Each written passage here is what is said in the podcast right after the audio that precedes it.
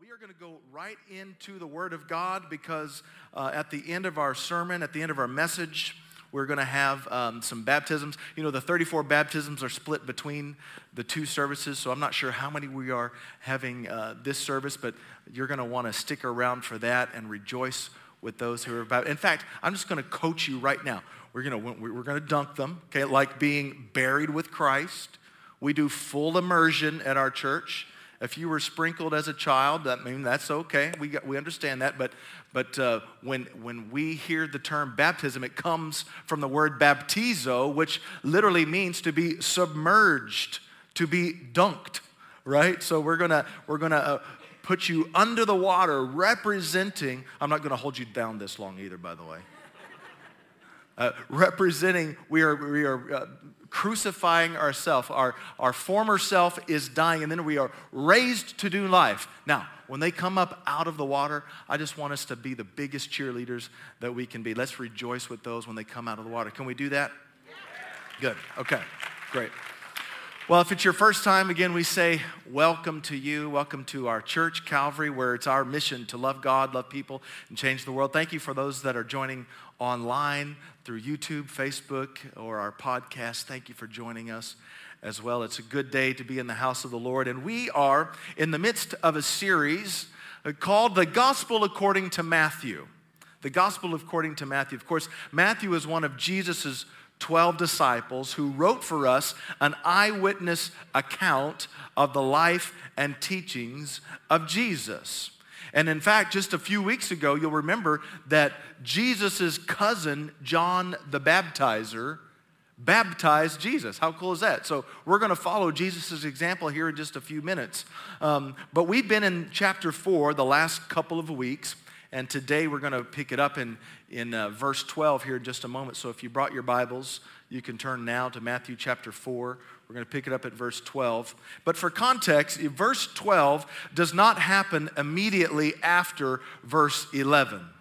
Okay, Jesus, remember, had been led by the Spirit to the wilderness where he was tempted by the devil.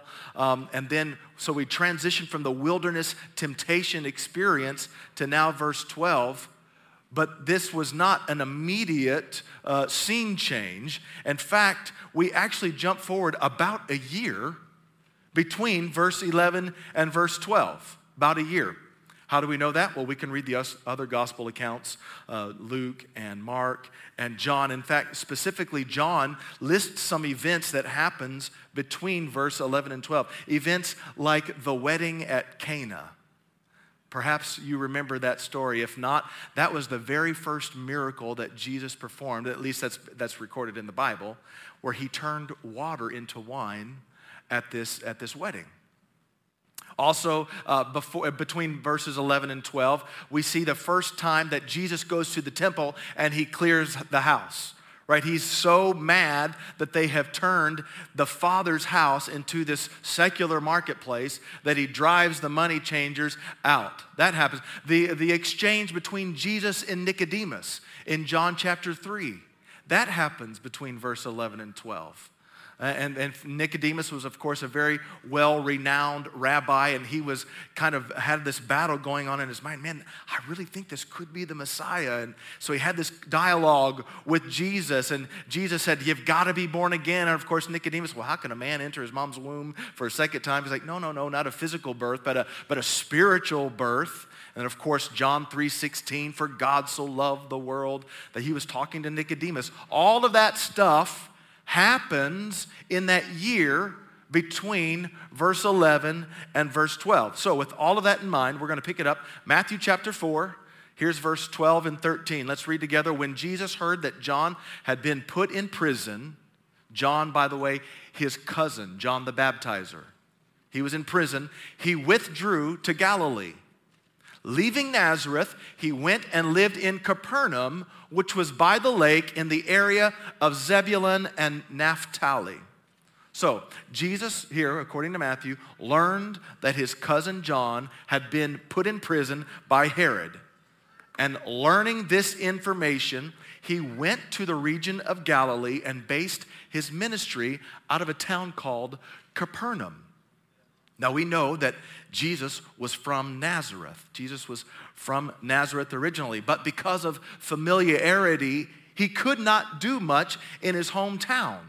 You know, his hometown family and friends weren't receiving his message very well. So that combined with the fact that his cousin John has been imprisoned uh, caused Jesus to relocate his ministry base to Capernaum. See, Herod tried to shut down the spreading of the gospel by throwing John in prison. And what happens? Jesus himself comes to the region of Galilee and starts spreading the good news. See, evil might try to silence your voice. There are Herods, there are possibly even government officials that may try to silence the gospel, but it can't prevent the proclamation of the Word of God. Okay, the enemy thinks that he can shut down the church, he can shut down the message of the gospel, but his plans always backfire. Okay, the censorship and persecution only propels the gospel to be advanced all the more.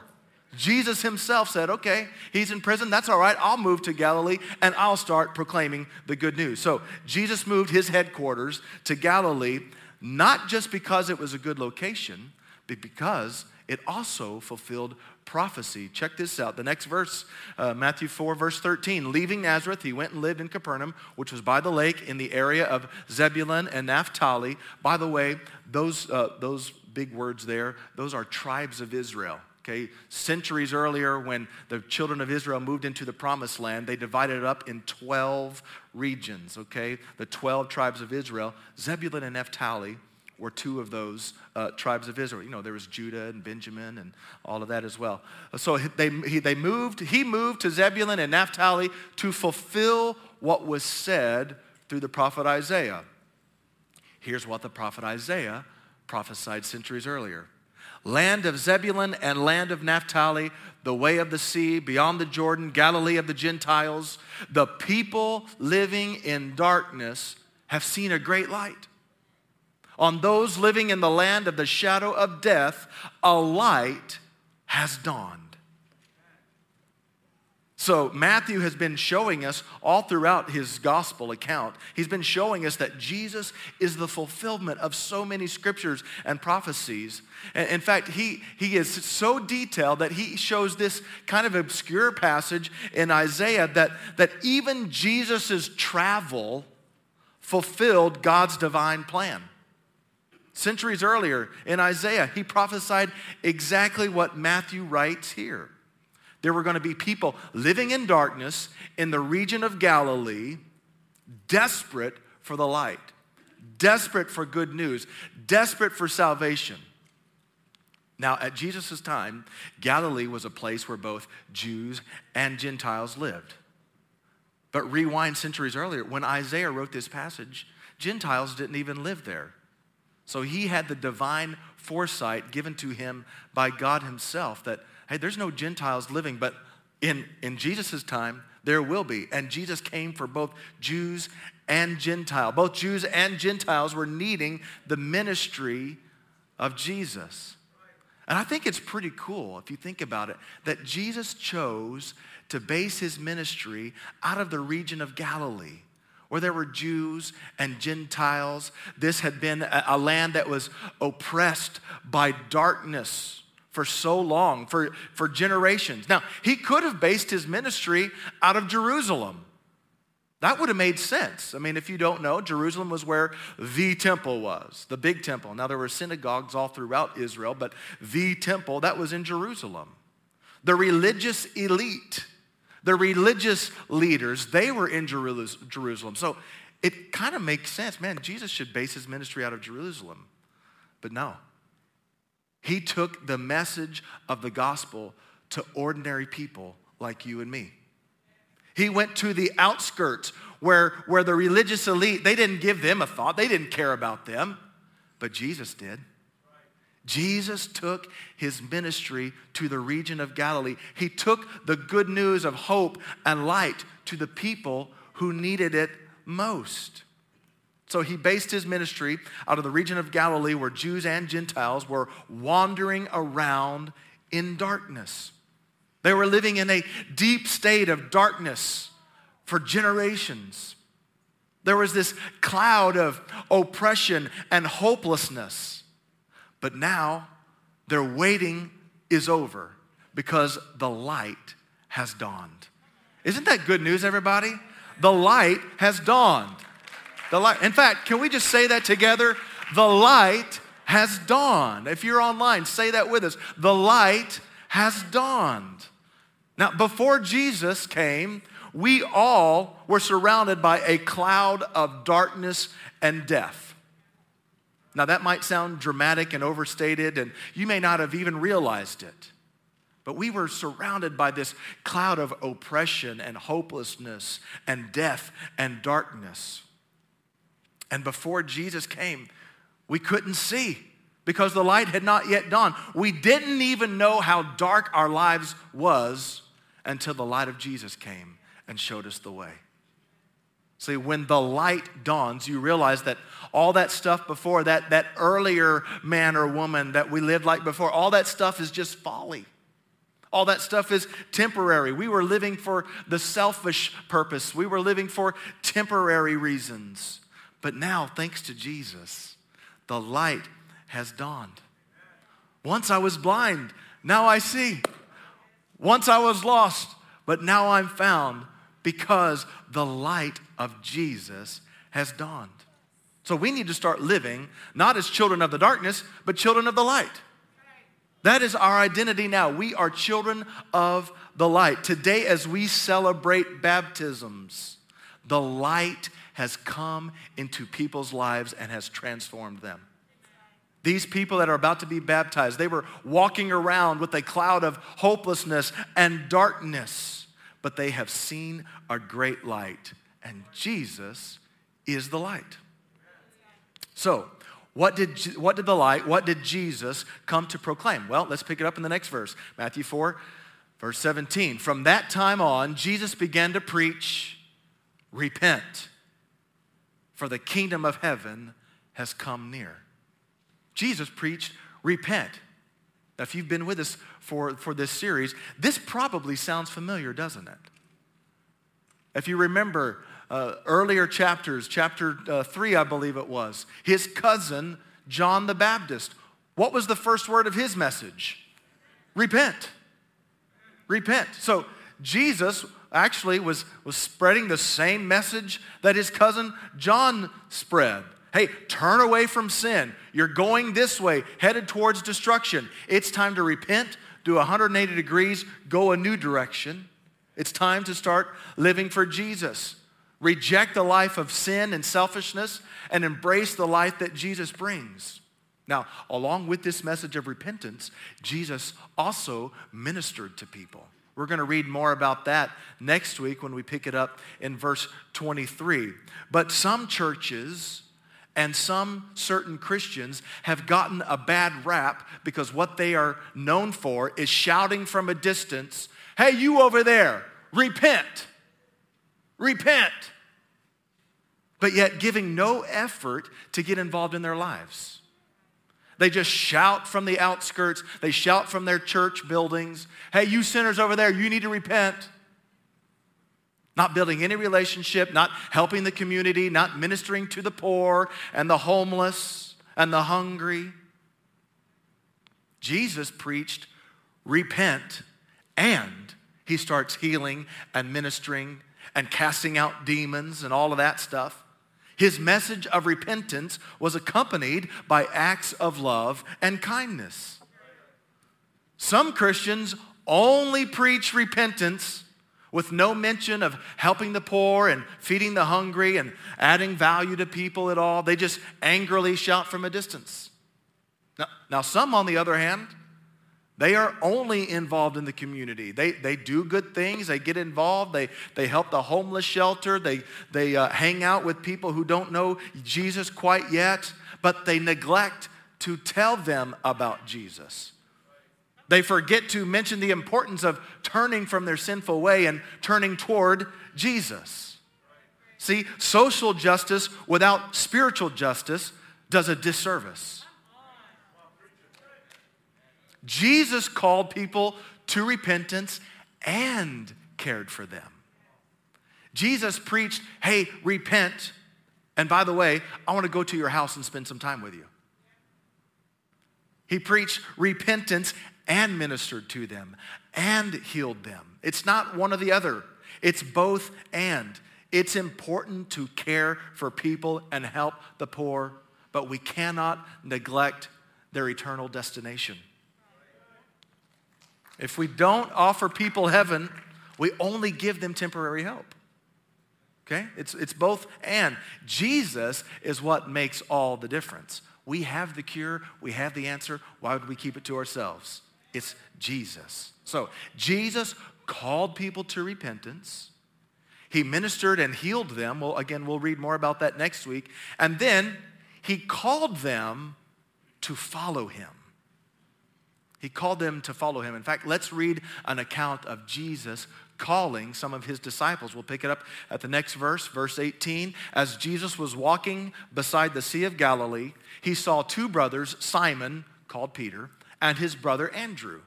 They were casting a net into the lake, for they were fishermen. Okay, this was their livelihood. This is what they did for a living. This is what Jesus then said as they're casting their nets Come, follow me, Jesus said and I will send you out to fish for people. At once, they left their nets and followed him. Going on from there, he saw two other brothers, James, son of Zebedee, and his brother John.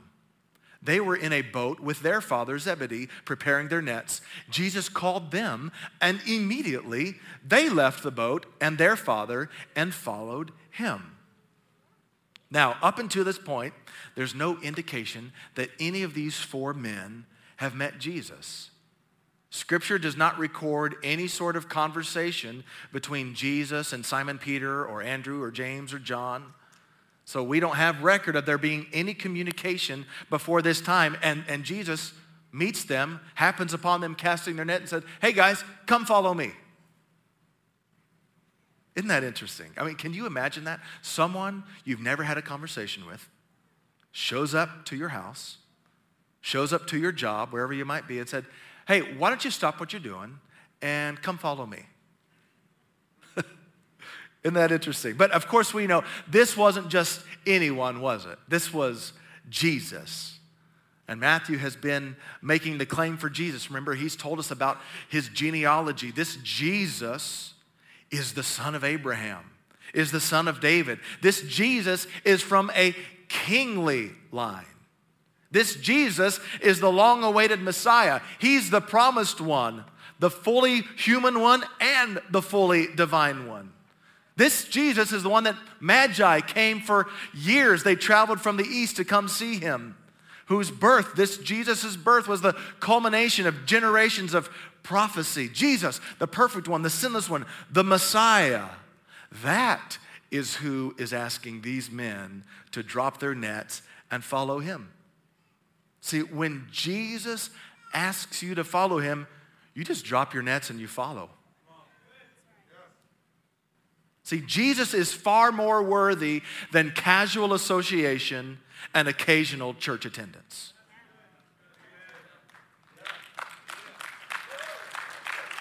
He's worthy of supreme adoration and total abandonment, complete devotion. This is who is inviting you and me to follow him. People who profess to be Christians but don't look like Jesus are only fooling themselves. Following Jesus is more than praying a prayer or filling out a connection card, which, by the way, we do that here. That's your first step because we want to help you on your spiritual journey. That is part of it. But it's more than that, it's more than just saying a prayer and filling out a form. Truly following Jesus means that we begin to look like the one that we follow. So imagine for, a, imagine for a moment that we're in our, one of our weekly Sunday morning services, and uh, Pastor Sean and the team have done a great job leading us in worship into the presence of the Lord, and we've prayed together, and then it's time for me to come out and present the message, but yet I'm not here. And it's kind of awkward. Like, isn't he's Isn't he supposed to be there? The stage is empty. It's quiet. It's starting to get awkward here, and a few minutes passes by. And then I finally come huffing and puffing, finally getting to the podium and say, I am, I am so sorry I'm late, guys. I apologize. I just had an encounter with an 18 wheeler. In fact, I was on my way here. I was driving uh, Highway 15. I was heading north, and an 18 wheeler crossed the median and bam, hit me head on. But hey, thank God I made it. Now, you probably wouldn't buy that story for a number of reasons, but one of the reasons you wouldn't buy that story is because when you've had an encounter with an 18 wheeler, you look a little different, don't you? You look different, okay? How much more when we have an encounter with the all powerful, all knowing, all perfect, one true Messiah? When we have an encounter with Jesus, we look different. I don't know if you can tell online, but this side of the auditorium is just fired up right now. It's pretty awesome. You're doing good too. I think they just had a bonus cup of coffee though. I love it. When you follow Jesus, everything changes. It's not possible to look the same when you encounter and follow Jesus. In fact, remember last week, as part of our message, we talked about identity. When we choose to follow Jesus, we identify as being made new in Jesus, right? The old person is gone, the new has come. So we don't walk like we used to walk. We don't talk like we used to talk. We don't look like we used to look. We don't think like we used to think. We don't give like we used to give. We don't live like, like we used to live. We look different because we have been made new. And these disciples, once they started following Jesus, they would never be the same again. They were all in for Jesus. They left their safety. They left their security. They left their fisherman's net. They left their jobs because following Jesus meant that they were all in. Now, if you haven't seen the series yet, The Chosen, I encourage you to do that. You can find it on a number of platforms. Uh, they have their own app if you have a smartphone. If not, you can, I think it's on YouTube. Um, that might be even coming out on DVD. I really encourage you uh, to watch The Chosen. It really makes the gospel come alive. And they did an incredible job capturing this moment when Jesus called these four men that we just read about, the moment uh, of Jesus calling Peter and Andrew and James and John. So I want us for the next couple of minutes to take a look at this scene together.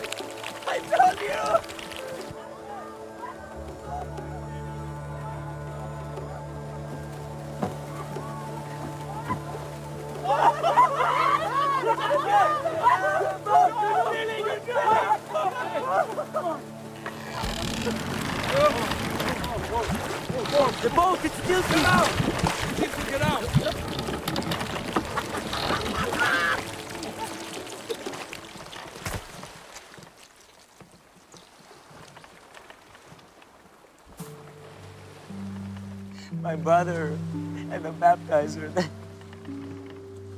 you are the Lamb of God, yes? I am.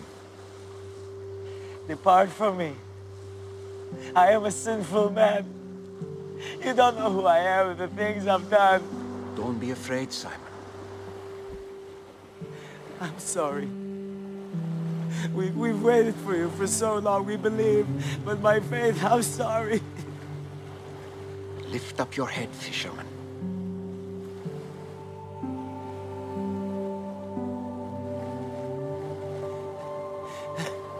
What do you want from me? Anything you ask, I will do.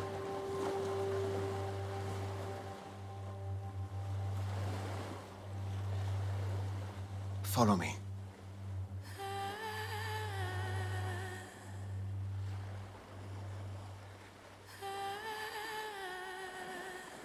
I will.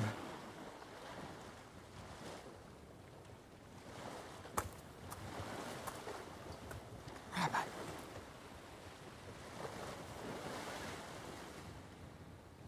You as well.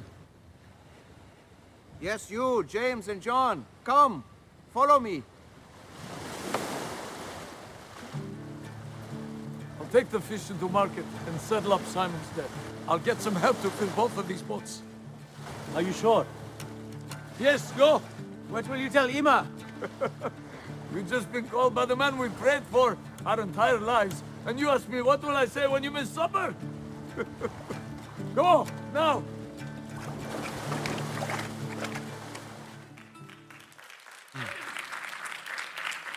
Isn't that powerful? Man, I've seen that so many times and still is so emotional. That God would choose these ordinary fishermen, regular people like you and me. And I wonder why would these men leave their livelihood behind? Why would they walk away from it all? What is it about Jesus that would cause them to leave what they were doing and follow him? Well, want to give you a little bit of context to understand a little more. Every parent wanted to make sure their young Jewish uh, boy, Jewish child, uh, understood the law, understood the Torah. That's the first five books of the Old Testament, by the way, that Moses wrote. And uh, you couldn't be a follower of Jehovah, of God, if you were ignorant of the scripture. So every child, regardless of income level, around the age of five, their, their parent would bring them to the tabernacle, to the, to the temple for education, where they would meet the rabbi and they would, uh, together, they would memorize the scripture, many times literally memorizing the entire Torah, those first five books of the Bible. So they would be there from age five till about 10. Now, around the age of 10, some of them would would uh, drop out's the wrong word, but they would leave. They would leave the rabbi and they would go pick up uh, a skill. They would pick up a trade, perhaps uh, carpentry or maybe masonry, or we just saw the fishermen. They would pick up. Uh, they would pick up a trade, and so uh, at the age of ten. Some of them would go, would go on. Now, some would stay and further their education with a rabbi. So they would meet for maybe another four or five years, where they would get an even stronger spiritual formation that would last them for a lifetime. But then around the age of 14 or 15, many of these people too would leave and then would go follow, usually after their father's trade as well, that would help them make a living for the rest of their life.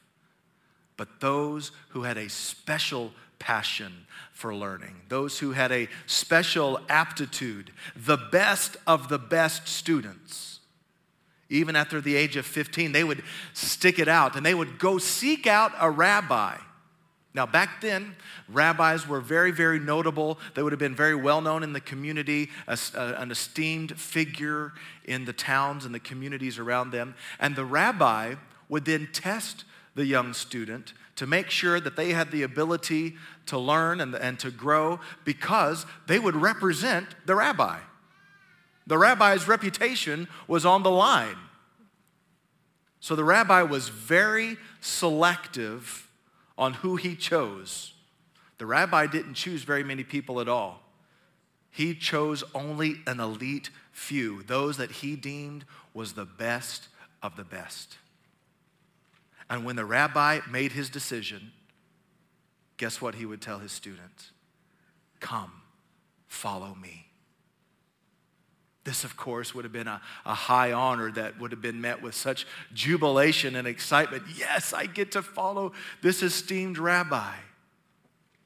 Well, men like we just saw Simon Peter and Andrew, James and John, these are just ordinary guys.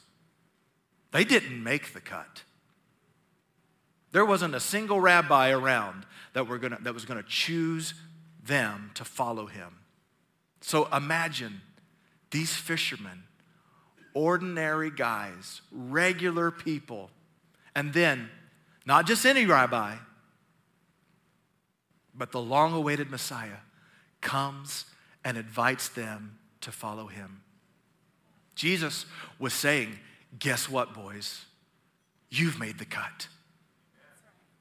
Guess what, guys? I see greatness that others may have overlooked. I see it in you. Come, follow me. Can you imagine what that must have felt like? I mean, imagine Jesus chooses you, comes to your place of employment and, uh, or your house or wherever it might be and says, I've chosen you. Now come and follow me. Well, guess what? I have good news for you. He has chosen you. He has chosen every person in this room and every person watching online. He has chosen you and He invites you. If you are willing to follow me, you've made the cut. Come on, everybody. Isn't that good news? You've been hand selected by Jesus Himself. You've made the cut. I love it. It's powerful. We've all made the cut. Hey, right there in your seat, I'm going to ask you to bow your heads, close your eyes.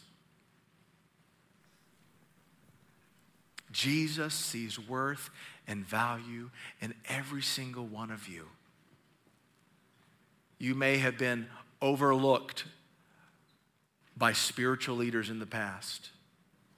You may have thought that, you know, your, your past disqualifies you. Who am I? I could never be worthy to carry the name Jesus. He invites you to come. Come as you are. Notice Jesus didn't clean them up. Notice he didn't say, hey, go to the synagogue, get cleaned up. None of that. He just said, drop your nets, come follow me. Maybe you're in that place today. You've happened upon Calvary here, driving by the last few weeks, and you finally came to, to walk in these doors. You came at a great moment. Jesus has chosen you. You are one of the chosen. And if you want to invite Jesus to be the Lord of your life, if you want to accept his invitation where he says, Come and follow me, I'm just going to ask you right there in your seat, no one's looking around, would you lift your hand and hold it there for a few moments? Just hold your hand. If you're ready to say yes to Jesus, I want to follow him. Thank you, sir. Yes. Amen. Thank you, young person. Thank you. Thank you. Now, we're going to pray a prayer in just a moment. Before we do that, maybe you have felt like, you know, I, I, I know Jesus, I'm a fan of Jesus, but I've kind of been a fan from a distance. And if I were honest with myself, I really don't look like Jesus. Kind of like when I told the story of having an encounter with an 18 wheeler. You haven't had that encounter with Jesus where you're starting to look like him. You still kind of look like the same old person. You've been a, a, fan of Jesus from a distance, but you're ready to go all in with Jesus. You're ready to start looking more like Jesus. If that's you, can you raise your hand too? Just around the room. You know him, you're a fan of him, but you're ready to go deeper. I see a couple of hands. Thank you. Thank you. You can put your hands down. Hey, it's time to stop living for people's approval and start living for God's approval. And so, right now, I just want to invite all of us to reconnect with the Lord, renew our commitment to Jesus Christ. In fact, if we could all pray this prayer out loud, every single one of us, just say this, everybody out loud Lord Jesus, I recognize I'm a sinner. I thank you for dying on the cross for my sin. Thank you, Lord, that you have chosen me. And today I accept your invitation to follow you. Lord, I want to look like you. I want to think like you. I want to act like you. I want to live like you. So from this day forward, I will live for you. I will follow you. I have decided to follow Jesus. Amen, everybody? Amen. Praise God. Hey, I'm going to invite you to stand now. And uh, this, we're going to kind of go into a great moment here. By the way, if you just said yes, actually, you can sit for a moment. I'm so sorry. I prematurely asked you to stand. She's going to ask you to stand in just a moment. Okay? But if you said yes to Jesus or re- recommitted your life to Jesus, we want to help you on your next step. Fill out that connection card, and we want to get a Bible in your hands and help you on your spiritual journey. Babe, what's up? So exciting. It's nothing better than seeing people say yes to Jesus. Do you agree with that? Amen. And we've got a bunch of people today. So we've got, I think, about close to 10 in this service and then about 24 more in the next service. People who have said yes to Jesus, given their hearts to Jesus. And, you know, scripture says repent and be baptized. And so it's a command of Jesus. For, for those of us who have asked Jesus to be Lord of our life, our next step is water baptism. And so we're going to do that today. If you're in this room, I want to give you a moment just right now.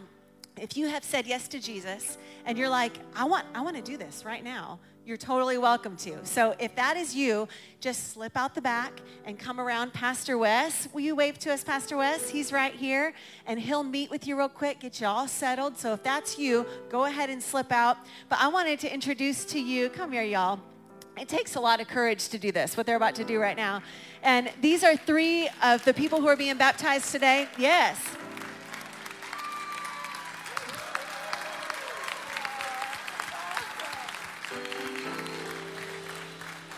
And they're just going to share with you briefly what God has done in their life. So share with us your name.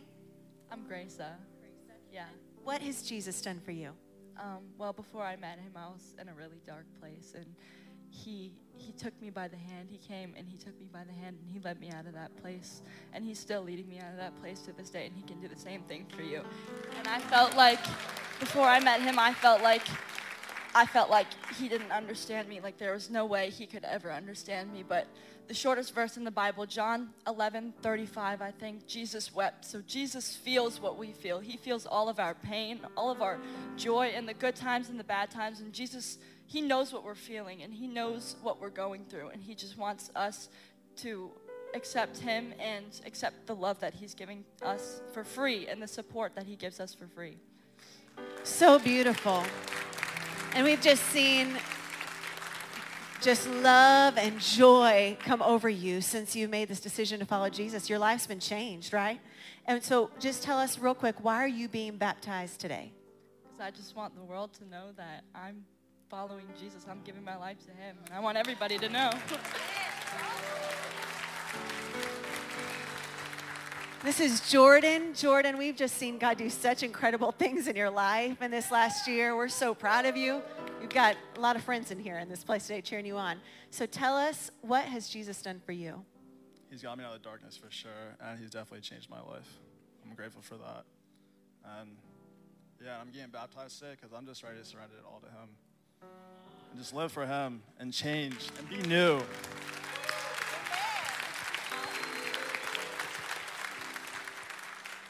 This is Sharon. Many of you probably know Sharon. Sharon serves so faithfully in our church, and it's just been so beautiful to see what God has done in your life. Tell us a little bit what Jesus has done for you.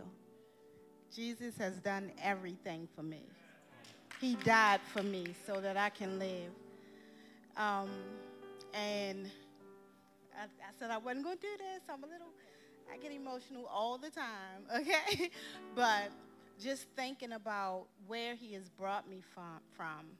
Um, I started my walk with Jesus in 2001, and I've gone through a lot since then. So I made a decision through the Holy Spirit, by the Holy Spirit who guided me to do this on this day. I felt like all of the things that I went through, there was some residue from my past still there. Even though I got baptized years ago, I felt like there was some residue from the hurt, from the pain of old things. So I decided this morning to become anew in Him and walk in Him with love for Jesus. That's awesome. That's awesome. This is, you know, this is evidence of lives changed.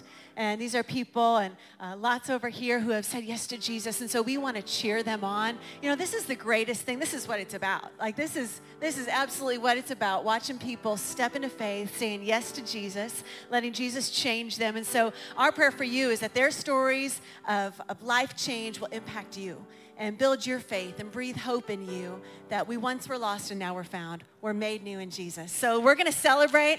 I actually invite you, if you would just stand up, this is a time of celebration. You guys can go ahead and get ready. You can head on down there and they're going to baptize. It's going to be on the screen so you can watch. Let's worship and let's celebrate. So when they come out of that water, let's cheer them on, all right? Awesome.